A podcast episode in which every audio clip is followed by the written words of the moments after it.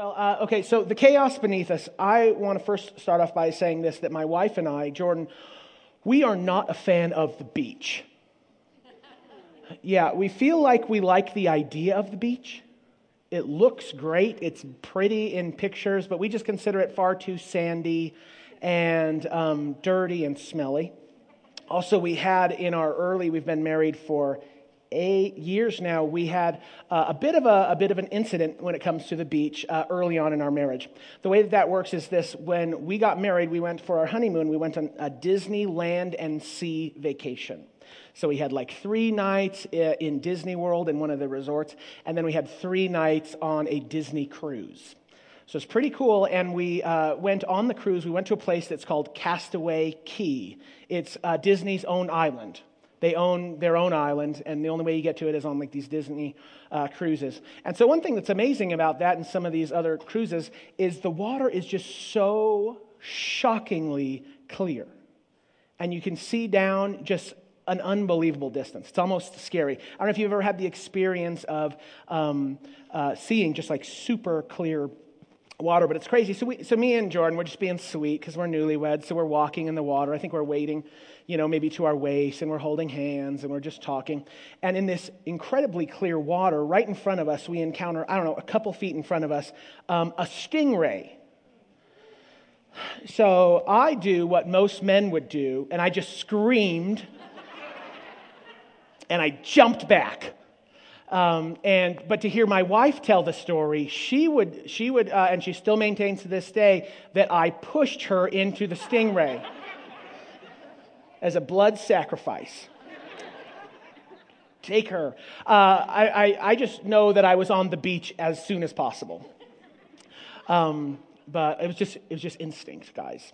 Uh, so so we, we don't love the beach. I don't know if it has anything to do with that, but I just, I just like um, other things besides the beach more. But with that said, I am fascinated, and I wonder if anyone in here is fascinated with um, deep water and the sea. There's just something fascinating and, um, you know, if you've ever done like snorkeling where you can just see like tons of feet down, you, you're almost like scared of heights, even though you're just swimming because there's so much underneath you and you can see so much activity down there.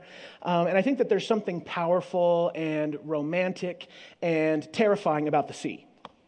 There's just something, it's just, it's just powerful. I just feel like the sea is not to be uh, trifled with. Well, yesterday I watched this movie. I think, I, I think it's the second time I've seen it. It's a movie called All Is Lost.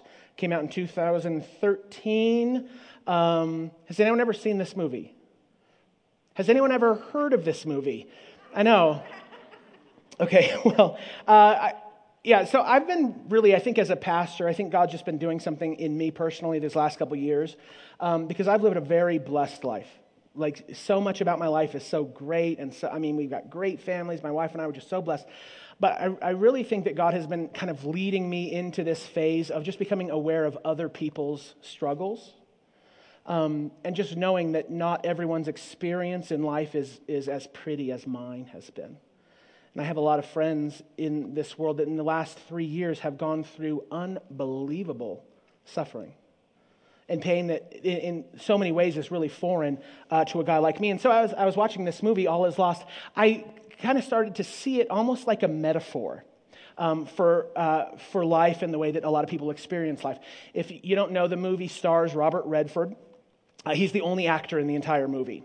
So if you see the credits, it's just one name, Robert Redford. It doesn't even give him a name. It's nothing. Uh, it just and uh, he's but he's 77 years old when they recorded this movie. He's now, I think, 80. So he's a much more weathered Robert Redford than I think probably most of us are used to seeing. Not much of a plot, but the idea is there's just this man and he's trying to survive um, on the sea uh, it, it, works out because he's, he's on this yacht. He's by himself. He's on this yacht and he's sleeping, and the yacht ends up running into like this cargo container that's just floating there in the middle of nowhere in the middle of the sea. And so it springs a big hole in his boat, and so water begins flooding into his boat. And so he's trying to figure out what to do, and so he's trying to patch the hole uh, and whatever he can do, but it's. Um, it doesn't work because water just continues to rise and rise and rise onto his yacht. And so there's some of these scenes that are just chilling where he's by himself in like the middle of the ocean and he's trying to sleep on this bed when there's water that's continuing to rise um, all around him. And so he, as tries as he might, it doesn't work. And so his boat continues to sink and sink and sink and sink uh, to where it ultimately um, goes all the way under the water. And so he has no choice but to just jump on his own emergency life raft. But some storms hit, and isn't it so perfect, the, the sounds? Uh, some storms hit, and even his raft begins to take on water. So he, he's just there in the middle of the ocean by himself on this raft, and he has this tiny little rag, and he keeps filling the rag with water and squeezing it out and wringing it out, filling it up with water, wringing it out, filling it, and he'll just do this um, for hours. Uh, there's this time when he's trying, he has this like emergency kit, and it has a little fishing pole, which is just basically a stick and fishing line and this tiny fly on it. So he unravels it and throws it into the water, and he's just hoping that he's going to catch some food to survive, you know, another couple days. Um, eventually, a fish bites on, on the fly, and so he's ringing it in uh, just with his bare hands on the line like this. And once it almost gets onto um, into the raft, there's a big shark comes and grabs the fish uh, right before it comes on to the boat. Um, there's another scene where he's trying to he's trying to get water. He needs clean drinking water. So he's made this little contraption with like a, a, clear plastic tarp weighted in the center so water would evaporate and come to the middle and then drip into this little cup. So, like after a day, you know, he'd have like this tiny little sip of water. Um, but then the storm comes and totally ruins all of his brilliant contraptions. Um, it's like it's heart wrenching in, in, so many different ways. Uh, there's uh, there's this t- this scenes where he's trying to like chart his course. He has a map, and so he has this weird little thing that you look through and little dials where he's able, able to tell where he is. Um, and so it's amazing that he goes through unbelievable struggle to just survive a day, and then but come evening he kind of marks how far he's gone, and he's gone just such like a tiny distance that's so um, sad in so many different ways. And then there's one time where this big boat is, is coming through, like this big cargo liner. And so he thinks he's safe, so he has these two flares. So he shoots his two flares. Psh, psh. Nobody, nobody sees him. The boat just keeps going. And so he's there, and this big boat's passing, and he's trying to scream, but he has no voice. So it's just this hoarse, um, you know, thing. He's just trying to scream to the people, and this boat just continues to pass by. Um, I don't think I'm selling this movie good. Am I? Anybody want to watch this? Uh, but really, I, I, was kind of thinking of the movie, and just because I was in this space and it's kind of where I've been lately, I was just starting to see the movie kind of as maybe a, a metaphor for just feeling adrift and feeling maybe like alone in the middle of a storm. Uh, when it comes to people's lives, you know, just not being sure when the storm is going to swallow uh, you up. I don't know if you know this, if you have a really great, blessed life, but there's a lot of people that live lives today and they're not sure if they're going to make it home. And they don't know if the situation they're in right now is going to be um, the end of them. There's this one scene where you see, you see his tiny little raft, and Robert Redford is here, and the, the camera just continues to pan up and up and up. So the boat just keeps getting smaller and smaller as it raises high up into the sky, to where eventually you just see this tiny little raft on this water in this huge sea of nothingness. And it was just, it was just um, both beautiful and scary how small this man was um, in comparison to the whole sea.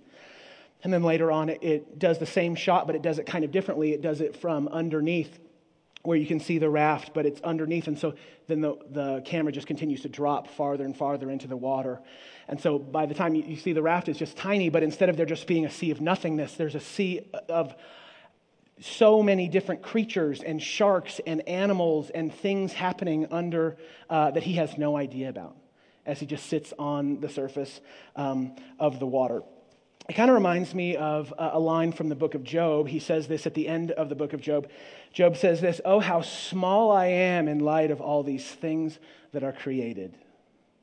And I don't know if you have read the Old Testament enough to know, but in the Old Testament, there's this huge mythology of the sea. And it's, see, in, in the Old Testament, the sea is not just about, it's not just about water, but it's kind of symbolic about, uh, of evil and chaos. The sea is symbolic of all that is wild and untamed and untamable.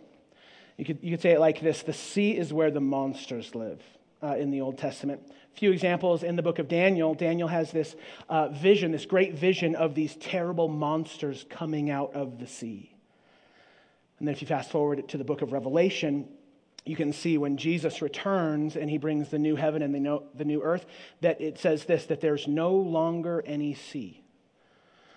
Which sounds like a bummer for a lot of people if you're into the ocean. I don't think it's talking about there not being any actual sea. No, it's symbolic of chaos um, and evil.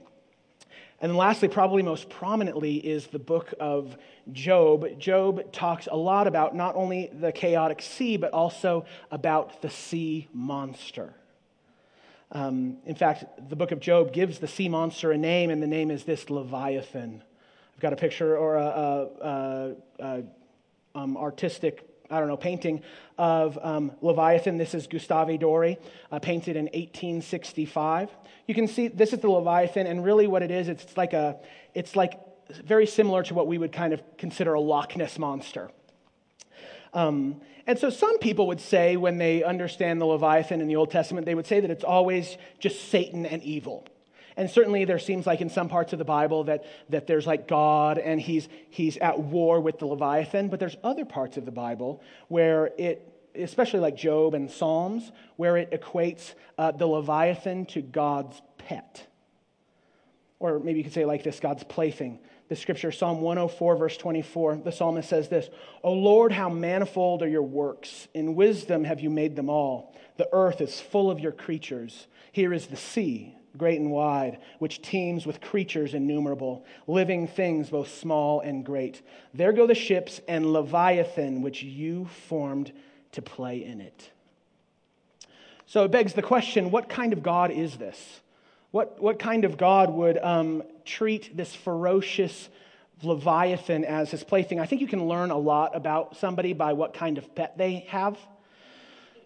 Uh, my wife and I, we're small dog people. We like small dogs. Uh, we have two dogs. They're both, they both weigh in the sixes, six pounds. Uh, and if you don't know me well, that might come as a surprise to you because I'm rather large. But if you know me well, then that's probably not a surprise to you at all because I'm a big softy. Uh, but you can learn a lot about people by what kind of animals they keep. I don't know if you've ever met a lady who has just this very particular set of glasses and a very particular bun on her head, and you just think, this lady owns a lot of cats. No? Wow, okay. Um, I, I just, I just, I just have the distinct feeling. I don't know, but I feel like certain types of people, you can just tell that they love cats. Uh, it's not. I love cats too, but I think that you can learn a lot about people by what kind of pets uh, they have. And so, God is depicted in the book of Job as this ferocious, um, ferocious God who has a ferocious pet. And really, what it kind of speaks about is it speaks about just the wildness of God that, that God would come and he would be comfortable uh, with what the Bible calls a chaos monster. And so uh, the book of Job is probably one of, if not my favorite book in the Old Testament, as weird as that sounds. I know the average Christian loves to just pass over Job uh, because it's so uh, strange, but I would say this I believe the book of Job has almost without a doubt the best poetry in the entire Bible the, almost the entire book is poetry. Um, and I think you, you can definitely tell when you read it, it's the Bible's most primitive book. And I mean that as a compliment, because when you read it, it just feels old. Most theologians would believe that it's the oldest book as far as which book was written first. Uh, and it just, it just feels old and it kind of has like this primal thing. And so it's not surprising that he would come and he would be talking about sea monsters. And when he's talking about sea monsters, he's kind of like coming to fathom all of these things that are primally human. He's kind of trying to understand evil and suffering and pain. And really, you, you don't need to be a Christian to understand the book of Job. You, in fact, in fact, it's almost not connected at all with the rest of the Bible. There's no mention of the God of Abraham and Isaac and Jacob. There's no mention of the Israelites. There's no mention of the Exodus. There's no mention of all of these things that really link the canon of Scripture uh, together. It's almost like it's in uh, its own world, but it's just this man who's trying to understand good and evil and God and probably most of all pain. Um, it's interesting that the book of Job is the first explicit reference that we have to Satan. Um, but uh, it's, not, it's not a surname. It's not like, hi, my name is Satan, like that's his actual name. It would be translated more literally, it's a title. It would be the Satan, which just means the accuser. So it's, it's not saying his name is Satan, it's saying the accuser uh, comes. So Karl Marx, and probably some of you know about Karl Marx, but he described religion as opiate for the masses. And what he means by that is, is that religion is a drug that religious people take in order to deal with the harsh realities of the real world. Um, so we don't know what religion Karl Marx was talking about, but certainly he wasn't talking about the religion of Job. because Job was a good man and he suffers. In fact, he's the most righteous man and he suffers uh, the most. By the way, I don't have time to get into like the theology of Job this morning. But if you want to get into the theology of Job, I'm speaking here this coming Tuesday, and we are diving deep into the book of Job. So love to have you guys there. If you're curious, if you avoid the book of Job, just come this Tuesday. We'll, um, we'll figure it out together. Uh, so, so here's the basic story, though, without most of the, with the theology pulled out. Here's the basic story of the book of Job. There's this rich guy, his name is Job, and he's from this land that's the land of Uz. We have no idea what that means. we don't know where that is. Um, there's just a place called Uz. And so he has this large family, he has these huge uh, flocks. And the Bible's really quick to say that this man was blameless and upright in everything that he did. In fact, it says it like this that he's, he was always careful to avoid doing evil. Well, one day, the, the Satan, the accuser, he comes uh, to heaven and he's having a conversation with God, and God says this Hey, have you seen my servant Job? He's the best, he's the greatest. And Satan says, Well, is he really, or is it just because you've blessed him so much? Because I bet is that, my bet is this if you would curse him, he would curse you. And so, so God basically says, All right, fine, do whatever you would like to do to my man Job, just don't kill him. Uh, and so this is the challenge from Satan. And so this is when it all hits the fan with Job. This is when it all goes bad. His livestock, his servants, his 10 children, he's got seven boys, he's got three girls, uh, they're all dead. Uh, the only thing that remains in Job's life is his wife. And if you're familiar with the story, that is not a blessing. Why her, God? So he's mourning, he's in pain. And so, um, in fact, we know he, it says that he rips his clothes and he shaves his head, which is old uh, Israelite language for being in a season of mourning. Uh, but he still blesses God in his prayers. So, Satan, not to be deterred, he goes back to God to try again. He says, Let me try again. And God says, Okay, fine, you know, do what you will, but just don't kill him. Uh, so then Job Job develops these horrible skin sores. In fact, the Bible describes it like this that he's a man who's clothed in worms and scabs. Uh, and so his wife, his wonderful wife, comes to him and says this Why don't you do us all a favor and curse God and commit suicide? Um, it's a lovely lady. Uh, Job refuses, though. He, he still refuses. And at this point, this is when the story kind of heats up. His three friends, Eliphaz, Bildad, and Zophar, they come and they, they, to comfort their friend, they sit in silence with him for seven days. It's called sitting Shiva. It's a Jewish culture. Even uh, happens today where, where um, people will come and sit in silence for seven days and they won't speak until they're spoken to. Well, Job, after seven days, he finally speaks to his friends. And then what you see in the majority of the remainder of the book is these conversations with each of these four men, and they're all doing their best to explain why this happened uh, to Job. And so chapters 4 through 37 are essentially filled with some of the most insane, ridiculous, ignorant theology that you will find anywhere on the planet. Um, and the book ends, I'll explain that, but the book ends with God coming and speaking and restoring uh, all the things uh, that were broken. Again, more, he, gets more livestock, he gets more servants, he gets more children. So no harm, no foul, uh, unless you're one of the kids. I suppose. Uh, again, I don't have the time to get into the theology of the book uh, again come Tuesday, but the key is this you have to understand when it comes to the book of Job that the the book of Job is comprised completely of wrong ways to understand suffering, and it's exactly the point. Job is trying to teach you what not to do when it comes to your suffering or the suffering of other people. Um, so I, I, identify with Job in a lot of ways. Um, just the feeling of life being wild and chaotic and scary. I think anyone that's really suffered can understand the story of Job because it speaks the language of suffering. In fact, if you've ever suffered and you don't know how to put words to your pain, read the book of Job and it will teach you. because it's unbelievably agonizing. I read the book twice um, these past few days, and it's painful. It's agonizing this man's um, unbelievable grief. But the book really gets interesting when his friends come to comfort him. Uh, but what they do is they really just end up saying all kinds of awful things uh, about why it happens. And I'm actually sympathetic of his friends as well, just because I can remember all the times that I come to somebody who has suffered loss and I'm the one giving like helpful tips.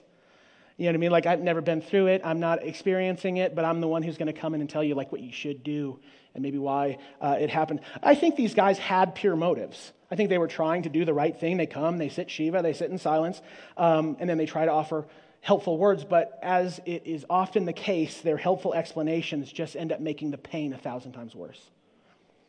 Um, and I think where these friends really go wrong is not in the explanations they give, but it's just in being in this posture of trying to offer explanations at all. So that's where they went wrong. If you think about the life of Jesus, uh, when his friend Lazarus dies, he comes to the family um, and offers zero explanations, but he just sits and he weeps with those who are weeping. And what's really interesting about the story is the next day Jesus raises Lazarus from the dead. So I don't almost I almost don't understand the tears. You know, I, like I feel like I would be giggling a little bit if I was Jesus. But there is something to the, to the effect of Jesus just coming in and entering into their pain with zero answers. Um, compassion, the word compassion, compatio, it just means this to suffer with. And Jesus was the master of it. Just coming in, offering zero explanations, and entering into someone else's pain. And I guess really what I want to say this morning is I'm convinced that the reason people try to offer explanations to other people's pain is that if we know why other people suffer, it reassures us that it's not going to happen to us.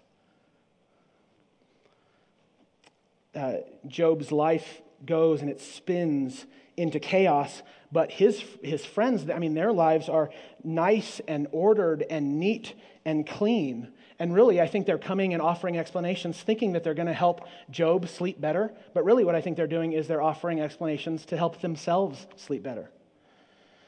Because if we give meaning to other people's suffering, if we can understand why, then our life can continue to remain ordered and neat and clean. It's horrible that it happened to them. Thank God it's never going to happen to me. You can actually see this, people assigning reasons to this anytime there's some sort of natural disaster some hurricane uh, strikes and some knucklehead evangelical comes on a TBN and says, I can tell you why that hurricane hit. It's the prostitutes, it's the abortionists. Um, no, notice none of them are ever saying, you know, I know it was sin and it was my sin. I'm pretty sure this one was me. My bad. No, no, nobody's ever saying it's always their sin, right? It's always the sin of the other, um, never our own of course, breaks down pretty quick when you think about like Las Vegas, Nevada, literally Sin City, not likely to get hit by a hurricane anytime soon. Uh, nobody ever gets on it. Uh, on, onto TBN and saying, I'm pretty sure the reason that hurricane strike is because of changes in barometric pressure, which is, of course, uh, the truth. But people love assigning um, reasons why bad things happen. And I think the reason is simply this it makes us feel better about our own clean, neat, and ordered life. There's something comforting about knowing why bad happens because it insulates us from how chaotic we know the world really is. I think if you're being honest and you're thinking about the world, not right now in church when everything is so pretty and everything makes sense in here. Think about Monday, Tuesday, Wednesday, Thursday, when things make a little bit less sense. I think we all know that the world has this element of chaos, that there's things that happen that, that surprise us and befuddle us and um, disturb us. And so I think if we feel like if we can if we can always be people who are saying that's why that's happening, that's why that's happening, that's why that's happening, it just makes us feel better about our own lives because we feel like we're in control. Um, I think one of the things that's so horrible about the story of Job is that his friends come and they make him feel like he's the monster. They make him feel like the reason that this happened was because you did something wrong or you didn't do something right. If you brought the story into 2017 evangelical Christianity, it would be this you didn't have enough faith. That's his friend's helpful advice. You didn't pray right. Um, and, and so it, it's just, it's crazy um, because, again, the reason they're doing that is because he threatens their sense of order. And you can actually see this is that the more uh, Job talks as the book progresses, you can see how monstrous he feels. It just begins to grow and grow and grow. I'm going to finally read some scripture for you. Uh, Job chapter 7. This is Job talking to God. He says this, and I'm just, it's a lot of scripture, but I'm just hoping you can enter into the pain of it. Okay. Uh, Job 7. Therefore, I will not restrain my mouth. I will speak in the anguish of my spirit. I will complain in the bitterness of my soul. Listen to this. Am I the sea or the sea monster that you set guard over me? He's saying this Am I the monster that you oppose? Um, verse 17. He would crush me with a storm and multiply my wounds for no reason. It is all the same. That is why I say he destroys both the blameless and the wicked. When a scourge brings sudden death, he mocks the despair of the innocent. Does it please you to oppress me, to despise the work of your hands while you smile on the plans of the wicked? If I hold my head high, you stalk me like a lion and again display your awesome power against me. You bring new witnesses against me and increase your anger toward me. Your forces come against me wave upon wave. Listen to this, verse 20. Are not my few days almost over? Turn away from me so I can have a moment's joy. He throws me into the mud, and I am reduced to dust and ashes. I cry out to you, God, but you do not answer. I stand up, but you merely look at me. You turn on me ruthlessly with the might of your hand, you attack me. You snatch me up and drive me before the wind. You toss me about in the storm. So, this kind of pain goes on for 38 brutal chapters. Page after page after page after page of suffering. Um, Job talks, his friends talk, this other guy, Elihu, he shows up, he talks, uh, and then finally everyone shuts up. Um, and God is finally able to talk. And isn't that the way that it seems to work? That God would maybe come and say something if we would all shut our mouths for just a couple minutes. Um, God kind of finally comes and talks near the end of the book. And once God finally comes and speaks, it's incredible. The thing that he says, um, I love his opener in chapter 38. This, so again, we have multiple voices going on in this book. This one is God responding to Job. Okay, and this is what he says 38 2. Who is this that darkens counsel by words without knowledge? He's saying this Who is darkening the sky with nonsense words that they don't understand? And he says this Now gird your loins up like a man. He says, Put on your big boy underwear. And he says, I will ask you and you will instruct me. He's saying, If you're so brilliant, then answer these questions. He says this Where were you when I laid the foundation of the earth? Who determined its measurements? Surely you know. Have you comprehended the expanse of the earth? Declare if you know all this. Uh, so God comes down, and basically what he does is he points out the massive ignorance that has been happening for 38 chapters. And then he finally he gets tender, and I just think it's so beautiful.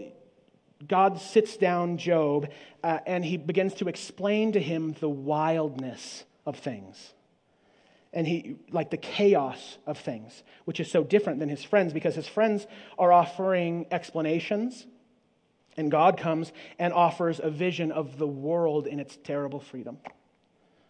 And how just so much is happening um, that's wild. He gives this amazing picture of freedom and uh, um, wildness in creation. Check this out 39 1 uh, this is god again talking. And pay attention to the word wild do you know, uh, do you know when the wild goats give birth? Have you watched as deer are born into the wild? Who gives the wild donkey its freedom? Who untied its ropes? I have placed it in the wilderness. Its home is the wasteland. Will the wild ox consent to being tamed? Tamed? Will it spend a night in your stall? The answer is no. Can you hitch a wild ox to a plow? Will it plow a field for you? Have you given the horse its strength or clothed its neck with a flowing mane? Uh, is it your wisdom that makes the hawk soar and spread its wings towards the south? Is it your command that the eagle rises to the heights to make its nest? So he's talking about this amazing wildness, almost, almost disorder, but just this wildness um, of the universe, which is unlike his friends. His friends come and say this hey, it's just cause and effect, man. Good things happen to good people, bad things happen to bad people. Moses said so. Well, the book of Job comes along and says, yeah, I wouldn't be so sure about that. In fact, what we see is the most righteous man suffering um, the most. And so God comes and he gives this picture, which is just so amazing. He comes and he gives this picture of the Leviathan, the terrifying sea monster. And when God is done talking about the Leviathan, he's done talking. Like, this is all that he says. Uh, Job 41, verse 1, again, he's talking to Job. He says this Can you pull in Leviathan with a fishhook or tie down its tongue with a rope? If you lay a hand on it, you will remember the struggle and never do it again. Any hope of subduing it is false. The mere sight of it is overpowering. Its snorting throws out flashes of light. Its eyes are like the rays of dawn. Flames stream out of its mouth. Sparks of fire shoot out. Smoke pours out of its nostrils as from a boiling pot over burning reeds. Nothing on earth is its equal, a creature without fear. It looks down on all that are haughty. It is the king over all that is proud.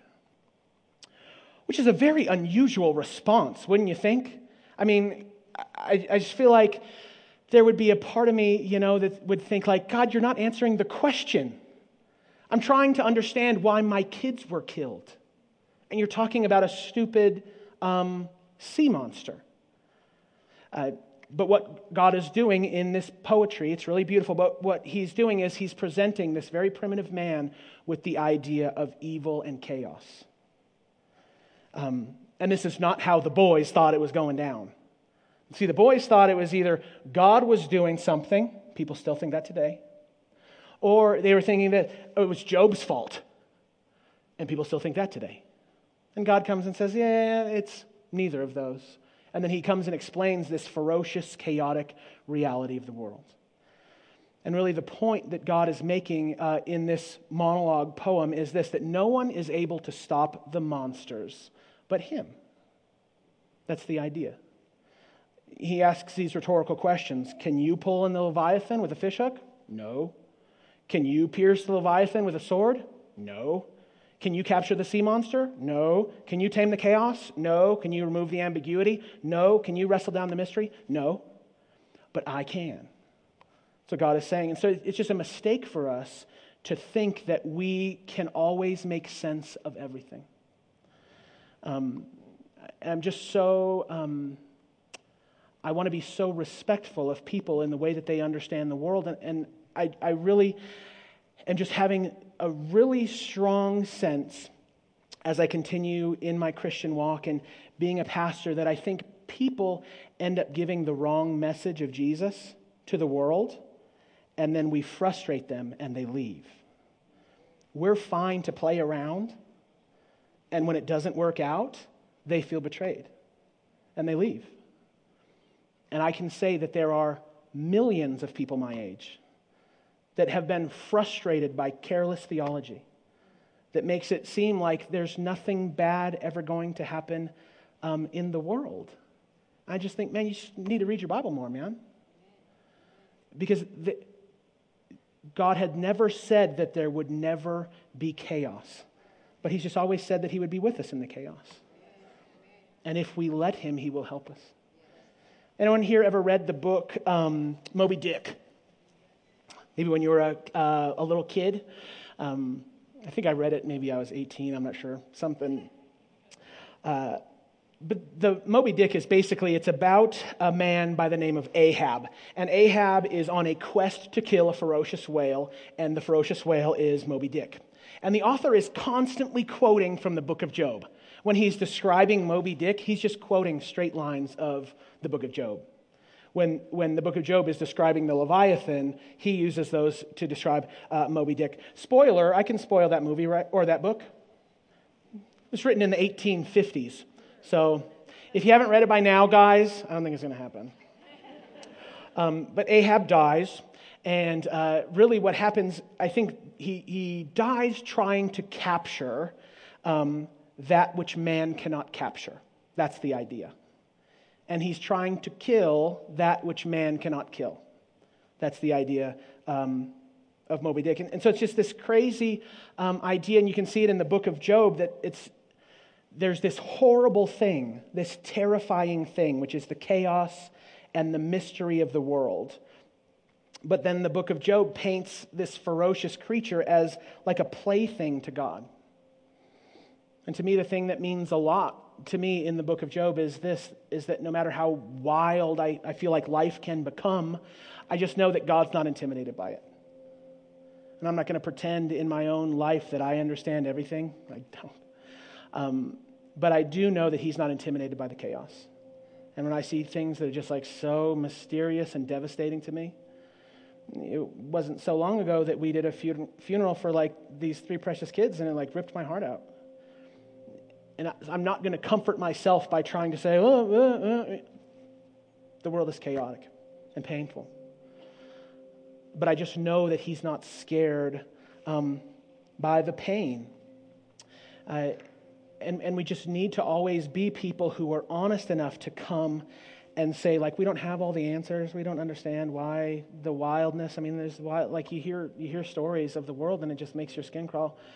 It's just the way that this dark world works. And I don't want to give people a, an idea that that's not the way it is. When I came out of Bible college, I was just so positive. I spent two years just nothing but the book and not nearly enough people. You can just read the book and you can be like, well, this seems pretty straightforward. I mean, you know, you just pray this prayer and then they get better. That's cool, right? And then you, you live the real world and it's, there's more ambiguity to the Christian faith than most of us would like to admit.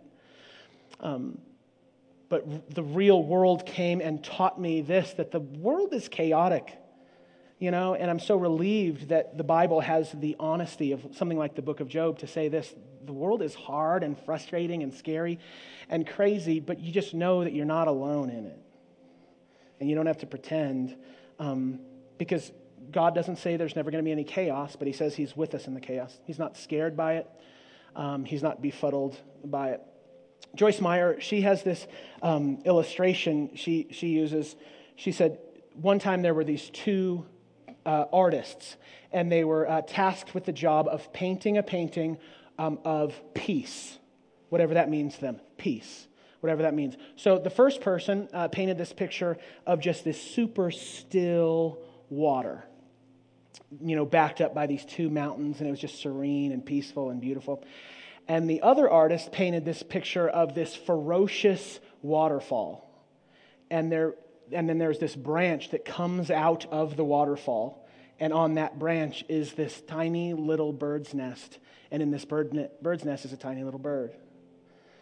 And um, to them, that was peace. It's not that there would never be bumpy waters, but there would be um, this sense of you being okay despite the bumpy waters. There's no such thing as a life without opposition. Um, and here's what I really think is amazing. This is what I've learned in my own life, and even talking with some of you. I really think that oftentimes when, when we find ourselves at the end of what we understand, and we're just like, oh, I, don't, I just think that's when God's able to do his best work. When we're past the point of trusting ourselves and our own brilliant minds. Um, I think that that's when God's able to come in and do something really beautiful. I think about all the stories in this room. Anyone, anyone in here end up with a life that looked different than they were expecting? But isn't it amazing how God is not um, scared by that chaos? He's still able to, to do um, something beautiful, do, doing his best work when we feel like we don't know um, what's going on. My, I, this slide, maybe this is what I want you to really understand is this. We're not the ones who are able to tame the chaos. Instead, we come to trust the one who treats the chaos as his plaything. Um, but, we, but it's so easy. We can spend so much time being Job or being Job's friends. Ah, the brilliant ones who understand all of the mysteries of the world. Um, whereas I think God is just calling us to a really simple trust in him and trusting him in the things that we don't understand. And just finding, finding peace in that place. Um, and the whole idea, that's the whole deal with the Christian faith is learning to invite Him into the cracks and the crevices of your own heart. I wonder if you'd even be able to look in your own heart and your own life that I think there's a lot of people that have wounds in there that they don't even know how to name right now. They don't even know, they don't even know what that is. I'm not even ready to look at it, to be honest. I just want, I just want it to go away. Um, and I just think that God is the great surgeon of the heart. You know what I mean? He's able to come in and fix. You don't have to understand everything that's going on in your heart in order for God to heal your heart. That He can come in and heal those things that are broken, um, even when you're just saying, like, I, I just don't know. And that's, that's why pretending is so horrible in the body of Christ. Is that people would come into a room like this and they would never be able to admit that there's brokenness never be able to admit that there's things that they're scared of or confused by or devastated by. But if we can come together, there's just beauty in um, finding Jesus together in a really open and honest way because, again, he's not, he's not afraid of the things that we're afraid of. In fact, the psalmist says it like this when he talks to God. He says this even the darkness is light to you. Even the darkness is light to you. So God's not afraid of the dark, and God's not afraid of the things that live um, in the dark. And maybe what I want you to know is this in your journey, wherever you're at, just know this that God's not coming to crush you. And you're not the monster. Forgive the church for all the times we've made you out to be the monster instead of the enemy being the monster. Um, I, need, I need to close here. I just want to say this that there's a day coming. The Bible is really clear. There's a day coming when there is no more sea, no more chaos, no more pain. Um, but today is not that day. In the meantime, we just have to find a way to make peace with the fact that we can't take the chaos out, that we live here for now. And I, I just have a way, this, this is just me, but I just feel I just feel like people who go through unfair suffering in this world, I just feel like God makes up for it on the other side. I just feel like there's, there's, there's not a time when someone goes through something that God doesn't make up for it. And to me, that just means a lot because I understand that there's pain here and things that I don't understand here, but that doesn't defeat me. Because I know that he's, I know that he's still watching and he's, he's, he's helping me walk through this life with dignity. And we're walking towards someplace that's a lot more beautiful. And we just know that even though it's stormy, it's not always going to be this stormy. Um, and it, maybe for some of you, you feel like I don't even know. I don't even know how to invite God into the dark places in my life. I don't even know how that works. I don't know any of that. Let me just say this: I feel you. I've I've been there too. My, my prayer is that God would somehow bring you to a place where you can communicate something like this to God like, God, I don't know how to handle all of this, but you do. And so I'm just to I'm just to trust you. I'm just to trust you to bring light into those chaotic places. And then get rid of the really silly idea that God only works when you have the right thing to say or the right thing to pray that's silly. God is always at work. God is always doing something beautiful, even when you don't have the right thing to pray. He's not some, he's not some indifferent force to be harnessed. He's a loving father who fights for his kids. Let's just trust him. Trust that he's always at work, even when you can't see it. Not, I, I don't know where Pastor Marshall is going to go with the rest of the series, but we have communicated enough to where he wants you to know these two things one is this you're never going to understand everything. And number two is this, but you never have to doubt that God's really good. Those are the two big ideas. Um, so here's my last slide. It's what I want you to go home thinking about. This is my last statement. And it's this while the world can be cruel, God is never cruel. While the world can be cruel, God is never cruel. While the world can bring nightmares, um, God's not behind the nightmares. And the world can seem so chaotic and scary. Um, but just know this that if you open your heart to God, He will help you walk through it. and whatever you're going through, I've, I haven't been in the ministry a long time, but I have been long enough to know this that everybody's going through something. Both you and the person next to you who's smiling, both going through something. Um, and if you let God into those spaces, He's going to help you.